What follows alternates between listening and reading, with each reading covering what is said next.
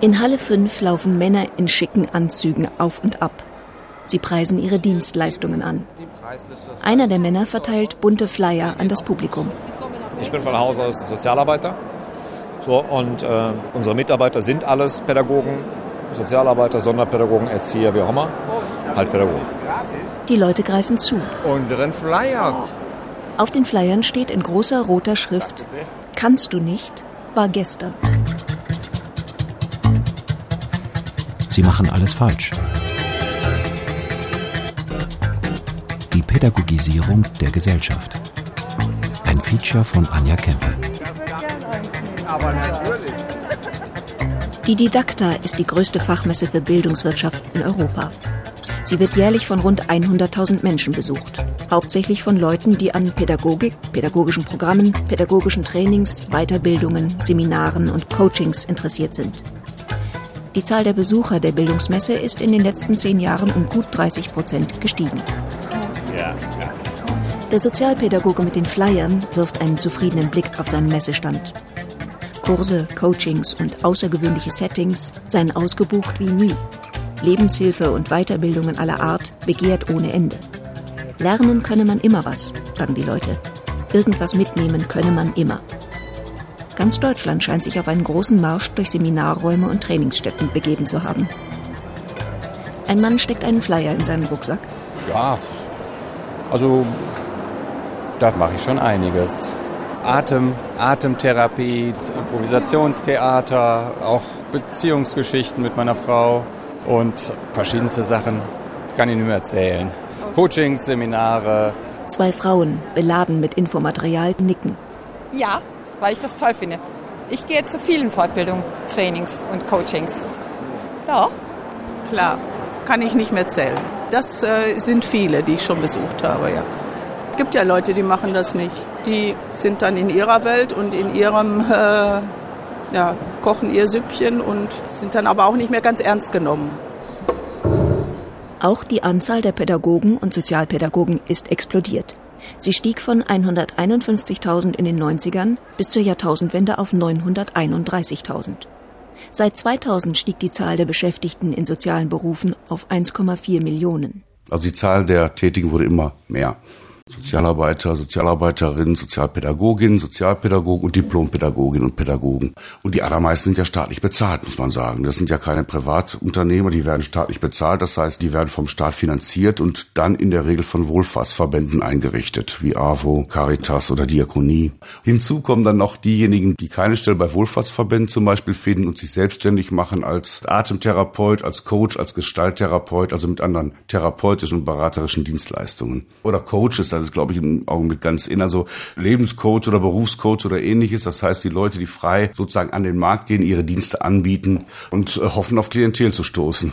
Der Dortmunder Sozialwissenschaftler Peter Rüttgers hat die rapide Vermehrung der Pädagogen und Pädagoginnen untersucht. Im Grunde kann man sagen, dass fast alle Bereiche des Lebens und alle Bevölkerungsgruppen inzwischen eine spezielle Pädagogik haben oder für die eine spezielle Pädagogik gemacht wird. Verkehrspädagogik, Museumspädagogik, Familienpädagogik, Sexualpädagogik, Vorschulpädagogik, Altenpädagogik, Freizeitpädagogik. Welche Bereiche sind nicht betroffen? Fällt mir jetzt keiner ein. Würde mir jetzt nichts einfallen.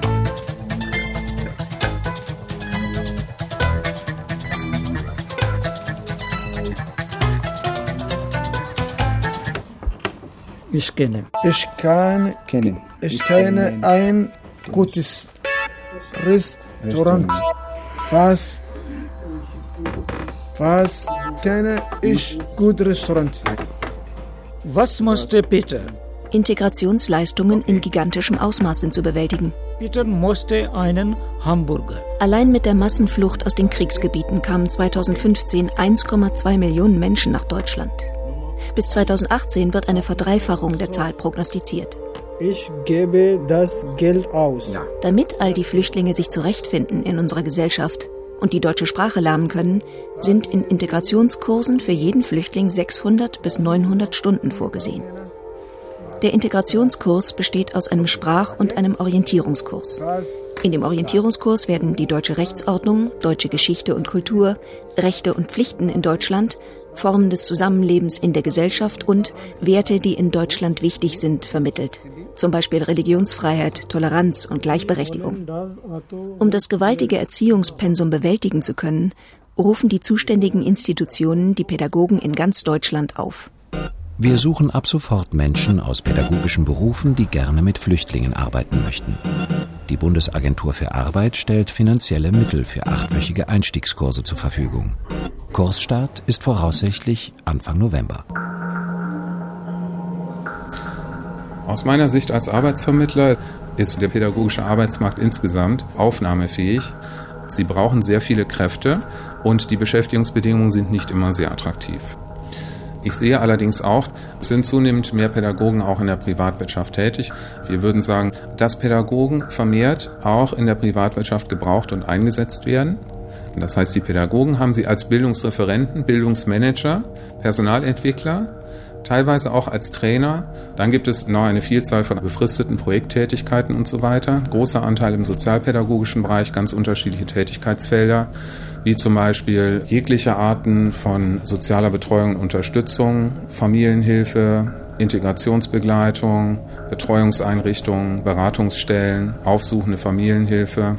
Der Bedarf ist sehr groß, die Beschäftigungsbedingungen sind oft nicht ganz so hervorragend. Thema Beschäftigungsbedingungen, Befristung, niedriges Gehalt. Aber aufnahmefähiger Arbeitsmarkt. Das heißt, ähm, sehr gutes Stellenangebot. Nicht umsonst wird das Thema Sozialpädagogik und die entsprechenden Stellen auch als ein Beruf mit potenziellem Fachkräftemangel gesehen. Also das Leben hat ja funktioniert. Das hat ja alles geklappt, auch ohne Pädagogen, muss man ja sagen. Ist die Pädagogisierung der Gesellschaft positiv? fragt der Sozialwissenschaftler Peter Rüttgers. Ja, wie ist der Mechanismus eigentlich? Es ist ja im Grunde so, man hat plötzlich ein ganzes Heer sozusagen ausgebildeter Fachkräfte für Pädagogik und kann man, denke ich, auf zwei Seiten sehen. Man kann zum einen sehen, die Menschen werden hier nicht alleine gelassen, ist egal, welches Problem die haben. Sie werden für ein spezifisches Problem von Sucht über Beziehungsprobleme, allgemein Lebensprobleme ein Angebot finden. Das auf der einen Seite. Andererseits gibt es natürlich eine ganze Kaste von Experten und Expertinnen, die immer glauben oder behaupten, sie könnten es besser. Als Reformidee der Sozialpädagogik, speziell der Randgruppenpädagogik, schon einmal angedacht in den 60er Jahren, zementierte der Erziehungswissenschaftler und Leiter des Deutschen Jugendinstituts in München, Thomas Rauschenbach, den Begriff sozialpädagogisches Jahrhundert, um eine epochale Neuordnung der Pädagogik bezeichnen zu können, die um 2000 begann, qualitativ und quantitativ. Der zunehmende Trend, mehr und mehr Pädagogen und Sozialpädagogen auszubilden und auch einzustellen, sollte die humane, die menschliche Entsprechung einer hochentwickelten Gesellschaft sein. Die Etablierung einer öffentlichen und organisierten Erziehung sollte eine Erfolgsgeschichte werden. Ein großer, erfreulicher Fortschritt. Immer mehr Sozialarbeiter und Sozialpädagogen sollten den Menschen zur Verfügung stehen, sollten ihnen behilflich sein, die Lasten und Risiken des Lebens und des Alltags zu bewältigen. Sozialarbeit ist als ein Produkt der Moderne zu einem unverzichtbaren öffentlichen Instrumentarium zur Lebensbewältigung geworden. Ja. Ich komme, um deine Probleme zu lösen. Früher hätte man gedacht, in der Sozialpädagogik und Sozialarbeit eher Jugendliche beziehungsweise Familien in Brennpunkten, wie es so hieß, also unterprivilegierte Familien, muss man sagen, mit wenig Zugang zu Geld und Ressourcen. Aber inzwischen ist das ja so, dass Familienangebot ein Angebot ist, was sich auf alle Familien bezieht oder beziehen soll. Das heißt, Menschen betreuen, begleiten und so weiter. Also wenn man Familienpädagogik als allgemeines Angebot schafft, muss man ja sagen, dass Familien tendenziell defizitär sind. Und ohne unser Eingreifen würden die Kinder wahrscheinlich sexuell missbraucht, ungewollt schwanger, krank oder gewalttätig oder drogensüchtig. Das heißt, unabhängig von der sozialen Situation geht man davon aus, dass Familien so viele Probleme oder Belastungen haben, die durch Fachmenschen bearbeitet werden müssen. Mit Pädagogik, Beratung, Therapie, Begleitung, wie auch immer. Aber Freizeitpädagogik finde ich auch ein eindeutiges Beispiel dafür, wie ein Bereich plötzlich pädagogisch okkupiert wird. Der wird an Land gezogen und da wird gesagt, wir müssen da freizeitpädagogische Angebote machen. Man den Leuten nicht selber zutraut, ihre Freizeit sinnvoll oder zufriedenstellend zu gestalten, sondern man meint, man muss die noch begleiten innerhalb ihrer Freizeit. Man könnte ja auch sagen, die sind in ihrer Freizeit, um das zu machen, was sie eigentlich wollen. Und es neue Standards geschaffen werden. Das heißt, jemand, der jetzt nicht mitmacht, sich nicht beteiligt und so weiter, eher außen ist, dass kulturell neue Standards geschaffen werden, wo die Menschen das Gefühl haben, an denen muss ich mich orientieren, an die muss ich mich halten. Das ist natürlich nicht rechtlich verbindlich, aber es setzt gewisse Standards und macht einen gewissen Druck auch. Stellen Sie sich mal vor, Sie sind jetzt sozusagen umzingelt von haufenweise Müttern, denke ich mal, die Eltern Kinderkurse im Vorschulalter besuchen. Oh, das sind aber engagierte Eltern, die machen aber was für ihre Kinder, für die Entwicklung ihrer Kinder, für die Beziehung zu den Kindern und so weiter und so weiter. Und Sie sind jetzt diejenigen, sagen, entweder ich habe da keine Lust zu, ich habe da keine Zeit zu oder ich sehe es gar nicht, ich sehe da keinen Sinn drin.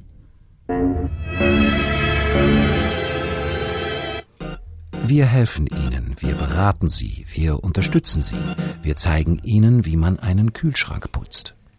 Das heißt, es ist so eine Kaste von Expertinnen und Experten für das Leben insgesamt entsteht, die Maßstäbe setzt. Das heißt, den Leuten Maßstäbe aufzuzwingen, denen sie sich unterzuordnen haben und sich auch vielleicht gar nicht mehr die Frage stellt, was meine Maßstäbe sind, weil die eventuell noch kontrolliert werden. Das heißt, was der Kühlschrankpädagoge übernächste Woche noch kommt und dies verinnerlich weiß, oh Gott, der steht vor der Tür und guckt, ob ich mich dran gehalten habe. Das heißt, es ist ja ein Eingriff in mein Leben, in dem, was ich normal autonom führe. Also eine Expertenherrschaft. Ich greife jetzt hier in eine Familie ein, ich greife in eine Teamsphäre ein, wo ich eigentlich gar nichts verloren habe. Was haben Pädagogen mit dem Leben von Menschen zu tun? fragt der Sozialwissenschaftler Peter Rüttgers. Das kann man als machttheoretischen Aspekt sehen. Das heißt, es steht nicht im Mittelpunkt, welche Bedürfnisse bei der Bevölkerung angeblich vorherrschen oder nicht, sondern im Mittelpunkt stehen die Bedürfnisse der Pädagoginnen und Pädagogen. Das heißt also als Gruppe insgesamt, dass man sich dadurch einen sozialen Aufstieg verschafft. Ganz viele dieser Studierenden kommen nicht aus Akademikerfamilien. Ein Einstiegsstudium ist typisch Sozialarbeit, Sozialpädagogik oder Diplompädagogik. Das heißt, man ist im Grunde familiengeschichtlich gesehen Einsteiger. Das sind ganz typische Einsteigerberufe und dann auch nach erfolgtem Studiumabschluss versuchen, ihrer gesamten Profession zum Aufstieg zu verhelfen. Ist so. Wer in den 90er Jahren studiert hat, sah sie auf den Campuswiesen liegen. Sie schauten in die Bäume. Sozialpädagogik galt als Wischiwaschi-Fach. Und viele, die nicht wussten, was und ob sie überhaupt studieren sollten, schrieben sich in dieses Fach ein. Manchmal saßen sie in den Seminaren der Politologen, weil sie irgendwelche Scheine brauchten, in Staatstheorie beispielsweise, und sie schafften es innerhalb von zehn Minuten, das Diskurslevel auf Fußknöchelhöhe herunter zu palavern. Kurz gesagt, Sozialpädagogen galten weder als akademisch solide noch als glaubwürdig. Noch konnte sich jemand vorstellen, auch sie selbst nicht, dass die Gesellschaft sie tatsächlich brauchen würde. Drei, vier, fünf, sechs. Das soll heute anders sein. Mein Name ist Bettina Bierdümpel und ich bin Tanzpädagogin. Wir können Fortbildung für Lehrer. Wir können in eine Kurklinik gehen, auch in Altenzentren, im Kindergarten, in der Schule. Wir können mit Senioren, mit Hausfrauen, mit Schwangeren, Behinderten. Behinderte, da gibt's ja auch die ADHS-Behinderung, die Körperbehinderten, die geistig Behinderten, Menschen mit Migrationshintergrund, Drogenabhängige, Flüchtlinge, alleinerziehende Mütter, Frauenhaus. Also im Grunde genommen mit allen, die es gibt, also überall, wo mehrere Menschen zusammenkommen. Die Tanzpädagogin Bettina Bierdümpel hat bereits rund 900 Tanzpädagogen und Tanzpädagoginnen ausgebildet. Sie leitet ein tanzpädagogisches Institut in Köln. Uns geht es sehr darum, dass Tanz als Kunstform vermittelt wird im Rahmen der kulturellen Bildung und wir merken, wir müssen jetzt noch mehr auf die kulturelle Bildung Wert legen, weil das für diese Zielgruppen sehr fremd bisher war. Zum Beispiel Tanz in Schulen. Es wird jetzt viel, viel mehr in Schule getanzt, weil durch den Tanz wissenschaftlich nachgewiesen worden ist, dass die Kinder danach besser rechnen können. Die Trainerin im Tanzpädagogischen Institut gibt Anweisungen. Ich beginne im Kreis hier so, also die stehen im Kreis und ich mache so Standübungen. Aber es ist statisch. Also was heißt statisch? Es bewegt sich nicht im Raum. Statisch ist also am Ort. Und ich gebe dann meine Anweisung dazu. Es geht los und eins, zwei. Okay, stopp mal. Wir sind im Prinzip Zeugen eines großen Prozesses, wo wir umstellen vom Modi, von der Art der Vorbereitung auf das Leben auf die Begleitung. Ja, nee, nee, nee, nicht so. Dass man sozusagen nicht mehr dem Humboldtschen Ideal einer emanzipatorischen Bildung verpflichtet ist. Und die Frage ist, welche Konsequenzen hat das beispielsweise im Hinblick auf die Personen, die wir jetzt ausbilden? Wie schätzt das pädagogische Fachpersonal selbst den Nutzen der fortschreitenden Pädagogisierung der Gesellschaft ein? Dieter Nittel ist Pädagoge. Genauer gesagt, er ist Professor am Sozialpädagogischen Institut der Universität Frankfurt. In früheren Zeiten hat man bis zum 25. Lebensjahr benötigt, um ein heranwachsendes Gesellschaftsmitglied im Übergang von der Jugend zum Erwachsenenleben auf das gesamte spätere Leben vorzubereiten. Das ist heute anders. Man kann sich das wie eine Batterie vorstellen. In früheren Zeiten war es so, dass man die Batterie aufgeladen hat, um das gesamte weitere Leben bewältigen zu können. Heute ist es so, dass man sozusagen von diesem Batteriemodus, von der Vorbereitung auf die Begleitung umgestiegen ist.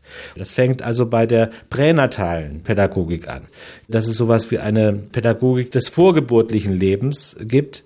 Die ganzen Schwangerschaftskurse, wie koche ich Spinat, die Familienbildung. Und es wird dann sozusagen ganz am Ende auch nochmal gerahmt im Zuge der Sterbebegleitung. Also das ist also auch ein Bereich, wo auch immer mehr Sozialpädagogen in die ganze Hospizarbeit reingehen und auch diesen Bereich sozusagen begleiten. Und daran kann man eben diese Pädagogisierung auch messen, dass Pädagogen heute in allen möglichen Arbeitsfeldern, die nicht unbedingt pädagogisch eigentlich konnotiert sind, tätig sind. Das ging nur dadurch, dass wir eben da in dem Bereich unglaublich viele Leute auch ausgebildet haben. Die Betreuungsquote in Deutschland ist in einer unglaublichen, rapiden Geschwindigkeit gestiegen. Und das ist natürlich auch Teil der sozialdemokratischen Ideologie teilweise. Also, dass man immer neue Supportstrukturen, immer neue Beratungsstellen für jedes Problem. Die wollen, was weiß ich, das ganze Bildungssystem, auch das Erwachsenenbildungssystem mit Beratungsstellen überziehen. Also für jedes kleine Problem sozusagen eine Beratungsstelle. Das ist doch fürchterlich. Warum wollen die das? Fortschritt, Expansion. Risikogesellschaft. Dafür, dass so etwas wie Massenpädagogik etabliert und institutionalisiert werden konnte, waren und sind die Thesen und Ausführungen des Soziologen Ulrich Beck zugkräftige Argumente. Mit seiner soziologischen Zuspitzung, das Leben in hochentwickelten Gesellschaften sei gefährlich und kompliziert für die Menschen, wurde sein Buch Risikogesellschaft zum Bestseller und zur Bibel für Sozialarbeiter und Pädagogen. Finde ich absolut super, weil äh, da gibt's ganz, ganz, ganz viel Bedarf. Es gibt die Hausfrau, es gibt den Rentner, es gibt den Manager, der auch Hilfe braucht. Die Trainerin gibt Anweisungen. Ihr atmet ein, richtet euch wieder auf. Ihr macht nur diese Bewegung und das macht ihr ohne Kraft.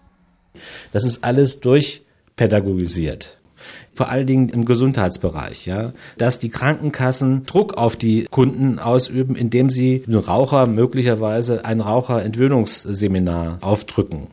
Und wenn Sie an die Weitergabe von Daten überlegen, wenn Sie diese Uhren, diese Gesundheitsuhren, da gehen also die ganzen Werte an die Krankenkassen.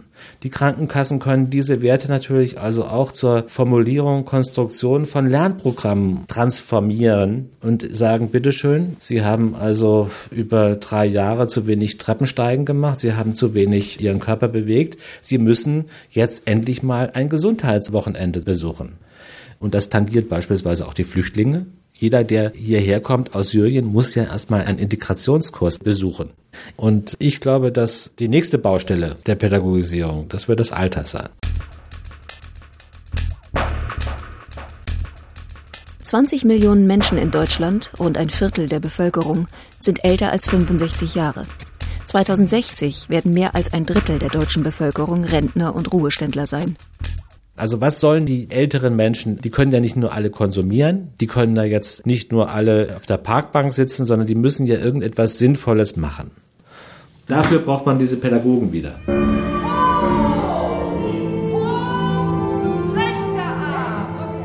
Die kommen freiwillig. Wir können hier keinen zwingen. Atmet noch einmal ein, atmet ein und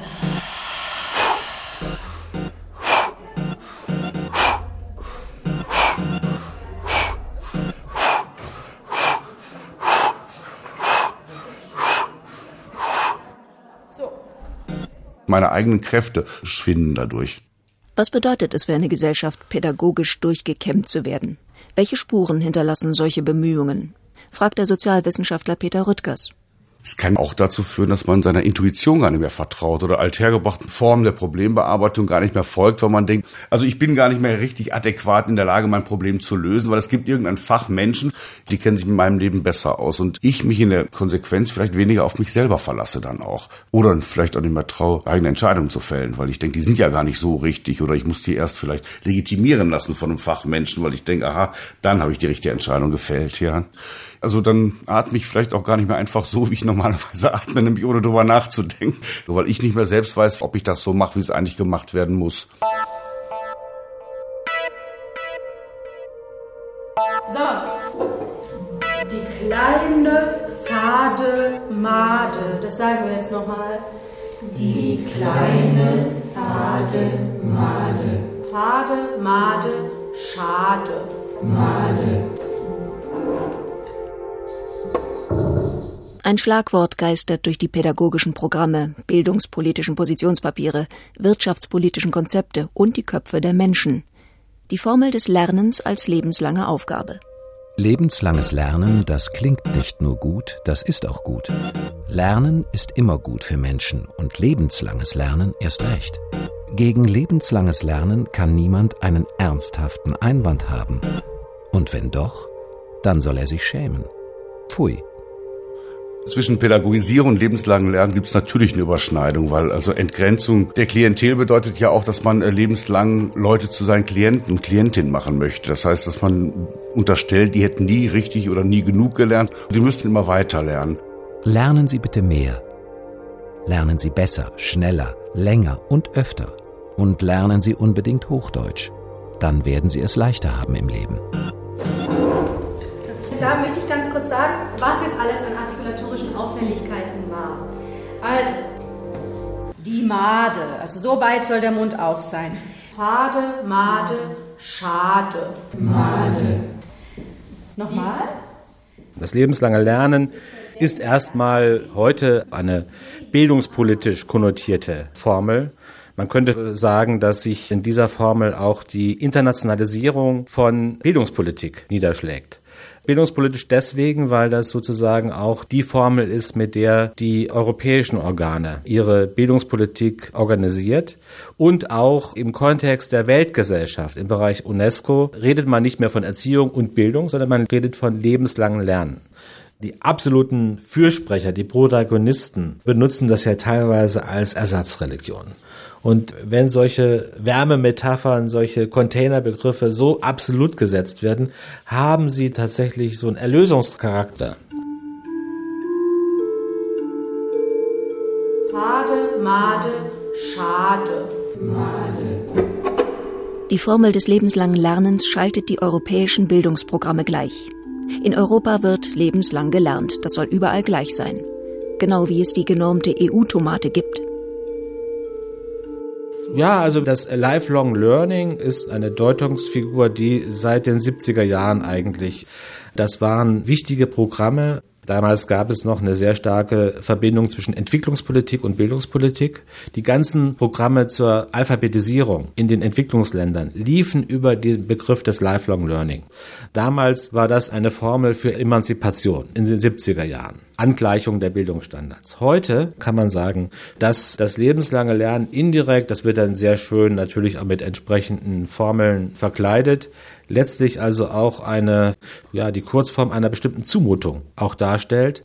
Diese notorische Überlastung, dieses Gefühl, ich bin eigentlich nie fertig, ich muss ständig dazulernen, muss ich mich dann immer wieder beweisen? Was soll das denn mit dieser ganzen Überbeanspruchung? Und ich will endlich mal fertig sein.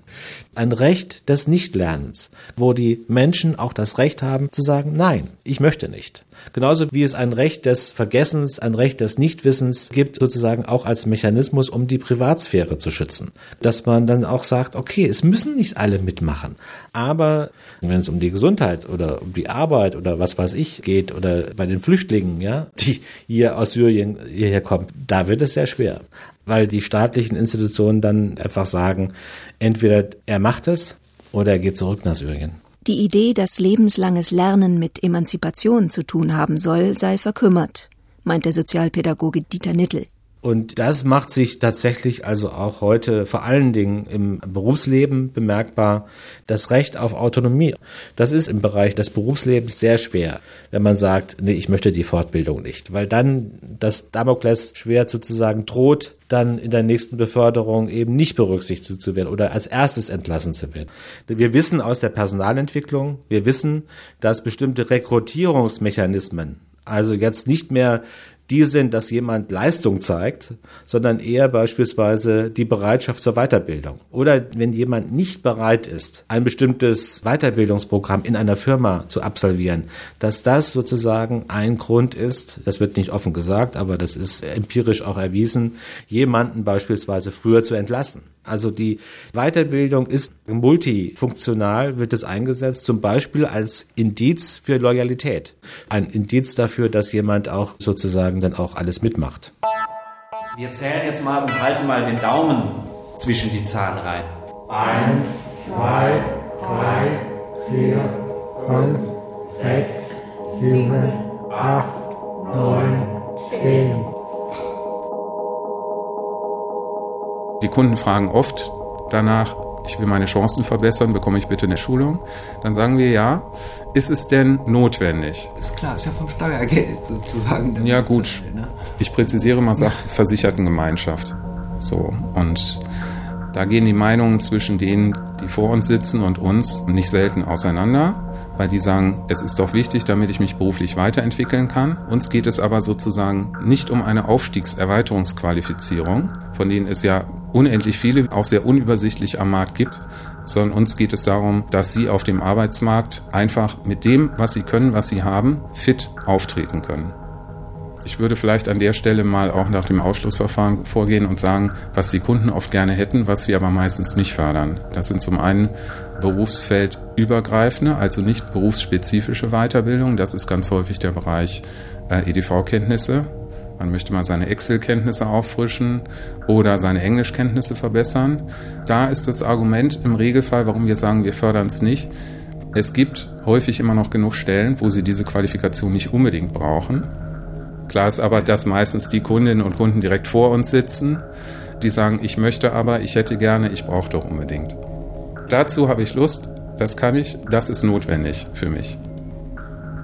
Es ist immer die Frage, was man lernen muss. So. Also es geht nicht nur um Zertifikat XYZ. Ich empfehle zum Beispiel auch nicht, noch Zertifikat XYZ zu machen, weil das den Arbeitgeber irritieren könnte. Worauf könnte das für einen Arbeitgeber hindeuten, dass sie sich möglicherweise perspektivisch verändern wollen, dass er vielleicht gar nicht mehr so lange was von ihnen hat, weil sie zu breit aufgestellt sind? Ein Versicherungsangestellter und Teamleiter berichtet, dass er von seinem Arbeitgeber den Auftrag bekommen hatte, an einem Seminar zum Thema Arbeitsorganisation teilzunehmen. Weil er Schwierigkeiten hatte, das Gelernte umzusetzen, besuchte er ein weiteres Seminar, in dem ihm der Stoff des ersten Seminars vertiefend erläutert wurde. Er führte daraufhin in seinem Team arbeitsorganisatorische Veränderungen ein. Doch das Team setzte diese Veränderungen nicht zufriedenstellend um. Mitarbeiter und Kolleginnen kritisierten ihn, unter anderem sei seine Körpersprache irgendwie macho-mäßig. Er besuchte auf eigene Kosten ein Training in Mitarbeiterführung. Das Arbeitsklima verschlechterte sich. Seine Frau hatte die Idee, das ganze Dilemma könne daran liegen, dass er falsch atmet. Ihr sei aufgefallen, er atme nicht aus dem Bauch. Er besuchte weitere Kurse und Seminare, wurde dann krank und ein Jahr später arbeitslos. Es gibt einfach die Forderung, lebenslang zu lernen. Und das bringt natürlich immer wieder Leute dazu, sich permanent der Frage zu stellen, wie kann ich meinen Marktwert im Unternehmen erhalten? Und dann ist dieser Druck da. Und wer da nicht mitspringt, der hat verloren. Professor Axel Koch, München, ist Wirtschaftspsychologe. Er ist viel unterwegs, hält Referate nicht nur an Universitäten, auch in Institutionen der Wirtschaft. Er plädiert für mehr Realismus und Authentizität in der Mitarbeiterführung und in der Unternehmenskultur. Unter dem Pseudonym R. Gries schreibt er das Buch Der Weiterbildungswahn. Er gibt kritisches Insiderwissen aus den Personalentwicklungsabteilungen preis und prangert die ausufernden Forderungen nach Zusatzqualifizierung und Optimierungen an. Auf einer Jahresfeier der Industrie- und Handelskammer in Hamburg platzt die Bombe. R. Gries ist der Wirtschaftsprofessor Axel Koch.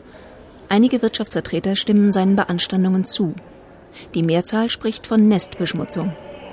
Es gibt zwei Lager. Die einen, die sagen, Firmen müssen sich verändern, Menschen müssen sich entwickeln. Firmen, die Firmen haben ein Interesse daran, dass sich Menschen an die neuen Anforderungen anpassen. Auf der anderen Seite sind Menschen, die vielleicht gar nicht so viel Lust haben, sich zu entwickeln, die gar nicht so viel Lust haben, ständig zu lernen. Und stellen wir uns vor, wir würden die ganze Welt der Fort- und Weiterbildung und Qualifizierung einstampfen, dann gäbe es zumindest erstmal eine Betroffenheit am Markt, weil ein großer Industriezweig einfach wegbricht, weil ganz viele daran verdienen. Also das ist eine Riesenbranche. Die würden sehr wahrscheinlich sich dann den Strick nehmen, weil da nichts mehr zu tun ist. Das heißt, volkswirtschaftlich vom Einkommen wären eine Menge Leute arbeitslos.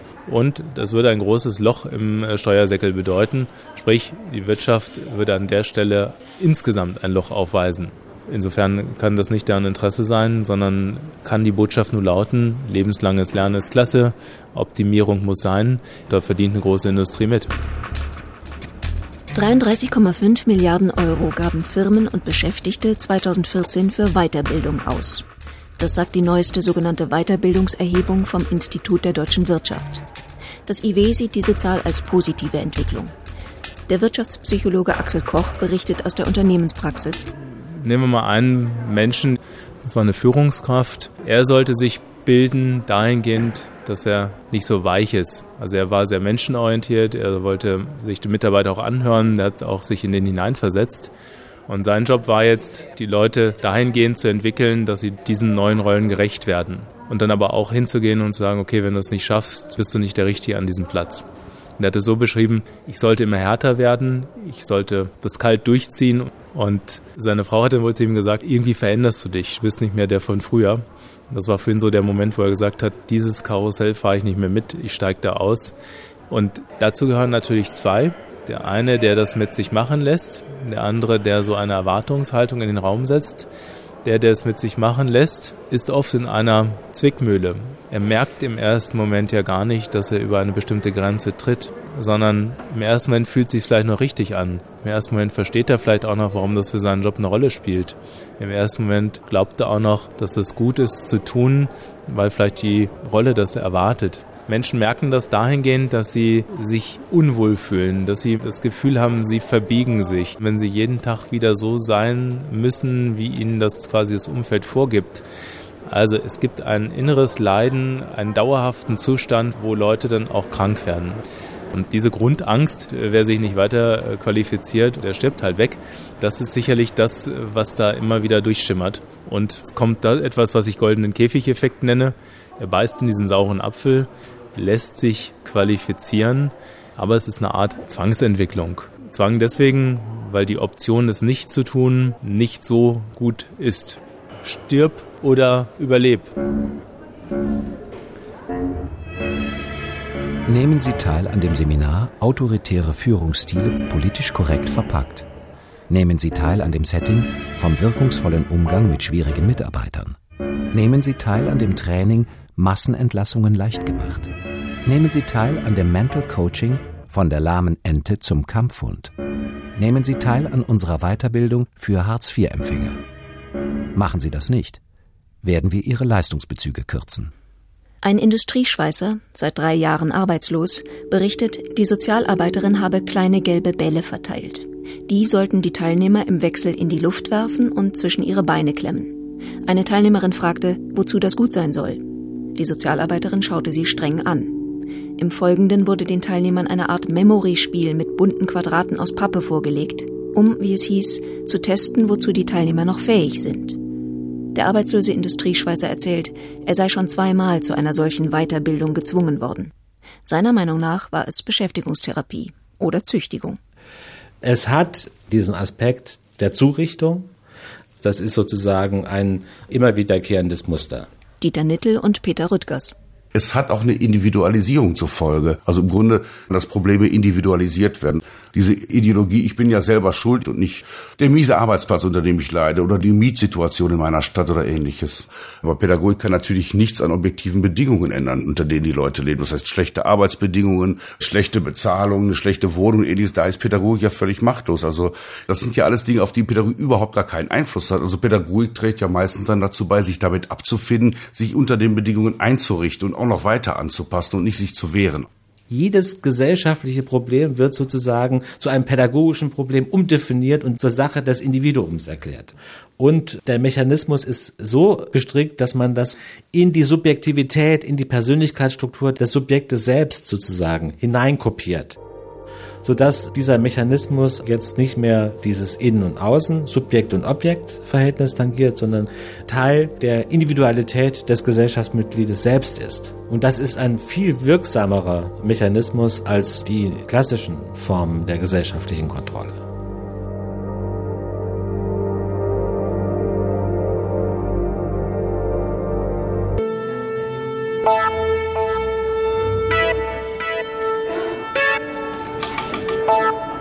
Okay, was wir heute vorhaben, ist äh, ein bisschen Input. Also was zunehmend als Trend zu beobachten ist in der Wirtschaft, dass die Unternehmen von ihren Mitarbeitern fordern, erwarten, dass sie sich selbst um ihre Entwicklung kümmern, dass sie sich selbst optimieren. Axel Koch, Wirtschaftspsychologe. Dass sie sich die ganze Zeit überlegen, bin ich noch für den Markt tauglich? Habe ich noch einen hohen Wert fürs Unternehmen? Und wenn nicht, dann qualifizieren sie sich, kümmern sich darum, dass sie wieder für Unternehmen interessant sind. Der Lerner, der sich optimiert und der sozusagen noch in die Zukunft hinausschaut und erkennt, oh, da verändert sich der Markt, da muss ich mich schon rechtzeitig vorqualifizieren. Er weiß, was ihm fehlt, er sieht seinen Lernbedarf und kümmert sich darum. Mit dem Lerner, der seinen Lernbedarf selbst sieht, erscheint der Seminar-Junkie auf der Bildfläche des pädagogischen Zeitalters. Es gibt sicherlich Menschen, wo ich sagen würde, die sind grundsätzlich interessierter, neugieriger als andere. Die haben grundsätzlich mehr Spaß und Lust, sich vielleicht was Neues beizubringen. Und wenn das in einer Dosis ist, wo sie ihre Freiheit haben, wie viel das sein kann, dann ist das auch gut. Dann gibt es aber auch Menschen, die vielleicht gerade deshalb von einem Seminar zum anderen gehen. Da muss man sich noch verbessern, das muss man noch dazu lernen, da muss ich noch besser werden. Hier fehlt uns noch was, da sind nochmal neue Modelle zu finden. Dann kippt das Ganze. Dann fängt es an, dass der Mensch über seine persönlichen Grenzen sich selbst optimiert. Das heißt, Leute wandern von A nach B, weil sie was lernen wollen. Sie versuchen das umzusetzen, dann klappt das nicht. Dann gehen sie wieder zum Seminar, weil sie glauben, da können sie sich noch besser optimieren. Und so entwickelt sich ein Seminar-Junkie, die immer wieder gucken, wo gibt es noch ein Seminar, wo kann ich hier noch was mitmachen, das ist nochmal ein spannendes Thema und die gehen von A nach B und überall hin. Boah, ich muss noch ein Seminar besuchen. Und gerade das Thema Optimierung des Selbstes, das ist sicherlich ein Feld, das betrifft jeden. Das fängt oben an der Führungsspitze an. Dieser Druck, der ist auf jeder Etage. Ob das jetzt die Vorstandsebene ist oder am Ende des Tages der ganz normale Mitarbeiter, die sind gleichermaßen betroffen davon. Ich werde schon etwas nervös, muss ich sagen. Ich dachte, die Halle ist etwas kleiner und momentan bin ich tief beeindruckt und ziemlich nervös. Mitarbeiter lernen, einen Stepptanz vor Publikum aufzuführen. Jetzt geht es wirklich ans Eingemachte. Ne? Sie lernen, in einem Brennnesselfeld oder im Eismeer zurechtzukommen, Sie lernen, den Kölner Dom aus Knetmasse nachzubauen. Sie lernen von der Körpersprache der Berggorillas.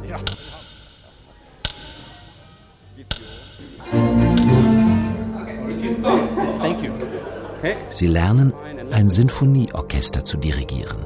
Power. Give it to me.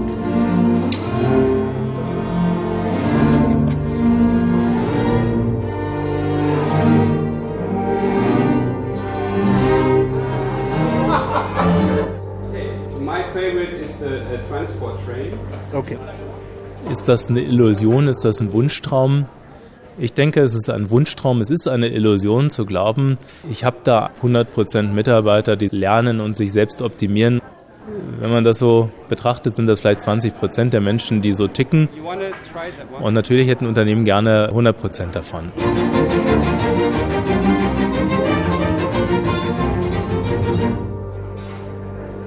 Weil man in diesem Rausch quasi drin ist. So ähnlich, als wenn man in einem Strudel drin ist. Man kommt dann nicht mehr so leicht raus. Das heißt, das ist sicherlich dann genau der Punkt, wo man sich das schönreden muss, das vielleicht dazu lernen, was Tolles ist. Und es werden einfach die Informationen ausgeblendet, die die warnende Stimme sind. Again?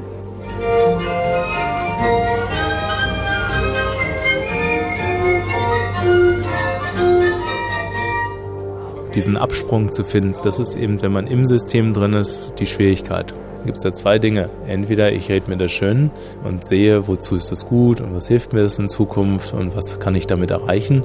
Oder aber ich sage, nein Gott, ich lasse es bleiben, und kann mich an die Füße packen.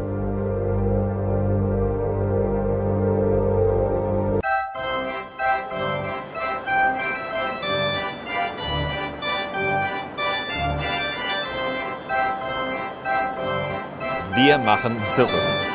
In Halle 6 bietet ein Zirkuspädagoge sein Programm an. Wir machen für Kinder, Jugendliche, genauso im Erwachsenenbereich, als Teambuilding-Maßnahme, als Teil von Managerschulungen. Mit Senioren geht es auch. Kinder mit Handicap oder Flüchtlingen oder wie auch immer, ist völlig egal. Decken Sie ja quasi die gesamte Bevölkerung ab. Wir bieten für jede Person, für jede Altersspanne, letztendlich egal irgendwas. Jeder findet seinen Platz. Und wir leiten dieses Zirkusprojekt hier und stellen das Zirkusprojekt hier auf der Messe vor, um eben diese Zirkuspädagogik an den Mann zu bringen und klarzumachen, wie wichtig das ist. An dem Stand des Zirkuspädagogen bleiben viele Besucher stehen. Man lernt immer dazu. Ein bisschen kann man immer mitnehmen. Ein bisschen. Sonst bleibt man ja auf der Stelle stehen. Und beruflich natürlich, dann muss man natürlich auch sich weiterbilden, sonst kann man da nicht mehr mithalten irgendwann. Also dann ist man eigentlich, äh, ja, versteht man kommen ja auch immer junge Kollegen dazu und äh, die kommen natürlich immer mit neuerem Wissen und dann weiß man auf einmal nicht mehr, wo es lang geht. Also so würde ich das sehen, wenn man sich nicht fortbildet.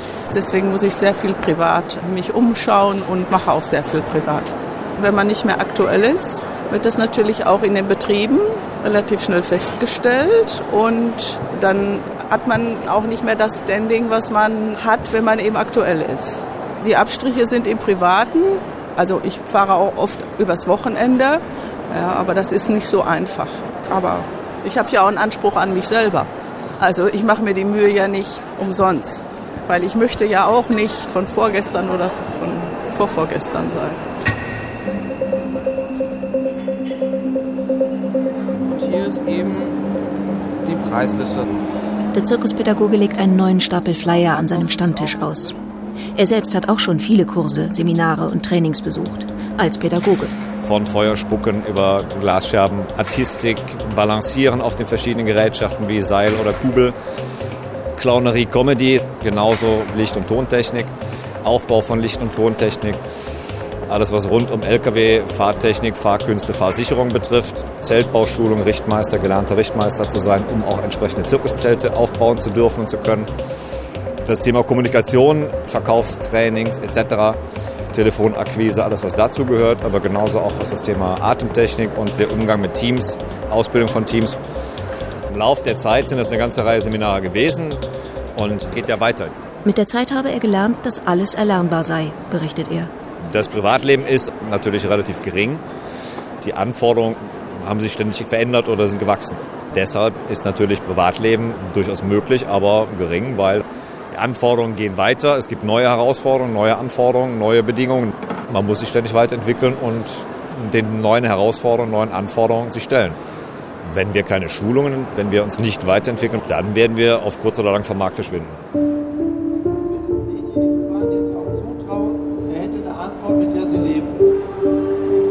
Er. Dann, ob irgendein Einstich gut ist, dann sind sie wieder völlig verwirrt. Eine Gruppe junger Leute, circa 50 Männer und Frauen, lauschen interessiert. In Halle 7 hält ein Referent einen Vortrag darüber, wie man sich am besten darauf vorbereitet, einen Vortrag zu halten. Die jungen Leute machen sich eifrig Notizen und unterstreichen alles, was ihnen wichtig erscheint. Sie schauen nicht links und nicht rechts. Sie stellen keine Fragen. Sie saugen auf, was ihnen angeboten wird. Und sie scheinen sehr geübt darin zu sein. Es ist die erste Generation, die damit aufwächst, ein Leben lang beschult und trainiert zu werden.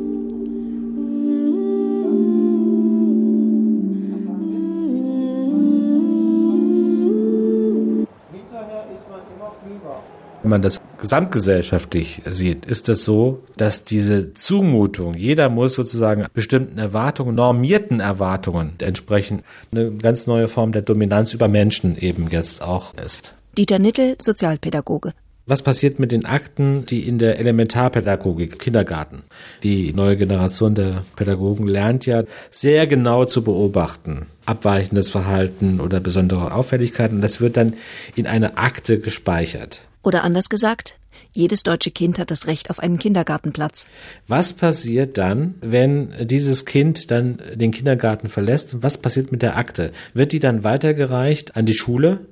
Und welches Bild entsteht bei den Lehrern, wenn sie also quasi diese Akte zur Kenntnis nehmen? Gibt es noch die Möglichkeit, sozusagen mal neu anzufangen? Das gab es ja in der bürgerlichen Kultur, gab es das ja. Man kann mal wieder ganz neu anfangen.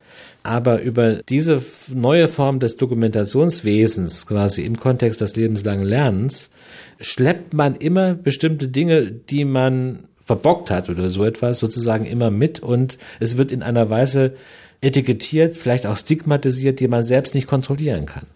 Und überall da, wo wir die gesellschaftlichen des westlichen Typs haben, haben wir auch diese Form, ob sie jetzt in Australien sind oder in den USA oder in Deutschland, ist, sieht das mehr oder weniger ähnlich aus. Wo man das Gefühl hat, 1984 oder George Orwell ist ein Ponyhof. Eine durchpädagogisierte Gesellschaft ist kein Ponyhof, konstatiert der Pädagoge Professor Dieter Nittel. Es gibt eine Saarbrücker Firma, die stellt Software für den asiatischen Markt her, für ein bestimmtes Lernportfolio, um sozusagen die gesamte Lernbiografie zu dokumentieren und damit also auch vorhersehbar zu machen und damit auch kontrollierbar. Und da denkt man daran, dass man das Leseverhalten, die Geschwindigkeit in der Aneignung von bestimmten Stoffen, Mathematik oder was weiß ich, dass das alles dokumentiert wird in einem Portfolio, ein datengestützten System. Und dieses System fängt dann quasi an beim Kindergarten und geht dann über die verschiedenen Segmente, Schule, Studium bis in das Erwachsenenalter und dokumentiert quasi die Lernbiografie. Da kann man natürlich irgendwann sagen, also lohnt sich denn jetzt bei dem ein Medizinstudium oder so etwas? Mit dem Hintergrund. Und das ist jetzt nicht irgendwie mal Teil eines futuristischen Romans, sondern das ist Realität neue Herrschaftsregierungsform, wie Foucault sagen würde. Michel Foucault hat neuzeitliche Machtverhältnisse und Disziplinartechniken analysiert. Er thematisiert, dass Macht auch immer bedeutet, die Definitionshoheit zu haben. Die Macht zu definieren, was die Norm sein soll und wer oder was der Norm nicht entspricht. Überwachen und Strafen ist so eine klassische Untersuchung, wo es darum geht, dass Foucault also auch quasi im Zuge der Modernisierung die neuen Formen der Herrschafts- und Machtausübung rekonstruiert hat. Die Frage der Beobachtung und ein ganz wichtiger Punkt war der Zusammenhang zwischen der Entwicklung der modernen Gesellschaft und auch der Generierung von neuem Wissen über Intimsphären und das sozusagen auch als Mechanismus der neuen Herrschaftsausübung. Und überall da, wo sozusagen eine Entgrenzung, also diese Pädagogisierung der biografischen Lebensführung ist, da denke ich, gibt es, gerade jetzt so aus einer politischen Perspektive, sehr starke Gefahren. Das bezieht sich auch auf, auf Therapeuten. Das ist eine große säkulare Entwicklung. Also wenn man es grundsätzlicher macht, dann kann man sagen, aus so einer gesellschaftsdiagnostischen Perspektive sind die Tendenzen der Pädagogisierung und der Psychologisierung, Therapeutisierung haben einen Ursprung, sind vergleichbar. Bin ich fest davon überzeugt. Aber wenn es günstig ausgeht, werden die Pädagogen möglicherweise auch Sachwalter einer Entpädagogisierung. Der Pädagoge Dieter Nittel pädagogisiert die Pädagogen. Dass sie das auch immer wieder gegen den Strich bürsten, diese Entwicklungen, und zum Teil ihres eigenen Programms machen. Diese negierende Perspektive. Ja, ihr Wort mhm. in Foucaults Ohr.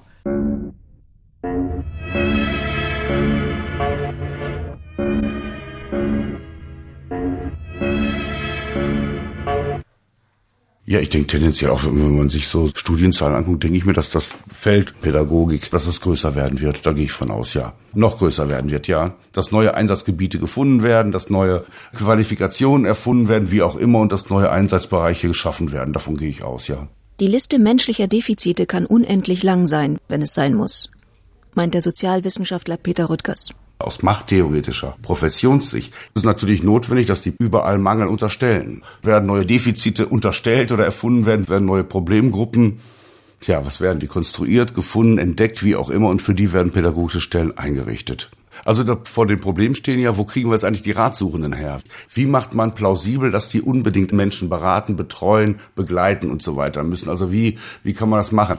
Dazu ist natürlich notwendig, es muss überall immer Mangel und Defizite unterstellt werden. Und da werden Defizite gesucht. Und Normalität ist verdächtig. Wir gehen zu allen Tageszeiten von morgens 6 bis abends 10, 11 Uhr sind wir immer unterwegs. Wenn Sie jetzt hier rumschauen, sehen Ja. Sie dann schon eine Auffälligkeit? Ich sehe jetzt schon die Auffälligkeit hier am Weiher. Sehen Sie den Hund in der Mitte an dem Kindergarten? Ein kleiner, äh, mittelgroßer schwarzer Hund. Der streunt jetzt da in dem Bereich des Kindergartens umher. Und da werden wir jetzt mal hingehen. Wie erziehen Sie denn Ihren Hund? Wie tragen Sie denn Ihren Rucksack? Welche Musik hören Sie denn? Wieso rauchen Sie denn? Mit Ihnen stimmt etwas nicht. Guten Tag. Können Sie sich vorstellen, warum ich Sie gerade anspreche? Ja, wegen der Zigarette. Ganz genau. Ich bräuchte mal bitte Ihre Personalien.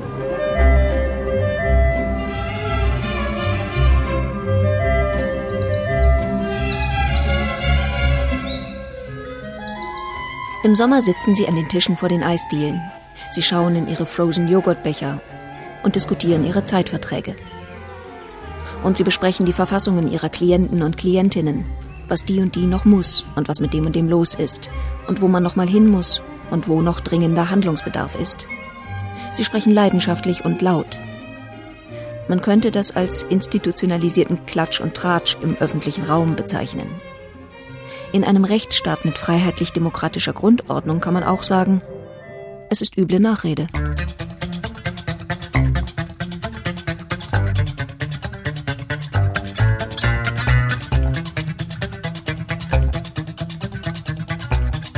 Sie machen alles falsch. Die Pädagogisierung der Gesellschaft. Ein Feature von Anja Kempe. Aber da muss man sagen, dass die Pädagogin es natürlich nicht schafft, mit Krankenkasse ablehnen. Das wäre natürlich vielleicht der Traum von Pädagogen. Also, dass man diesen Status erreichen könnte. Es sprachen Sascha Maria X und Bruno Winzen. Technische Realisation und Regie Anja Kempe. Redaktion Wolfram Wessels.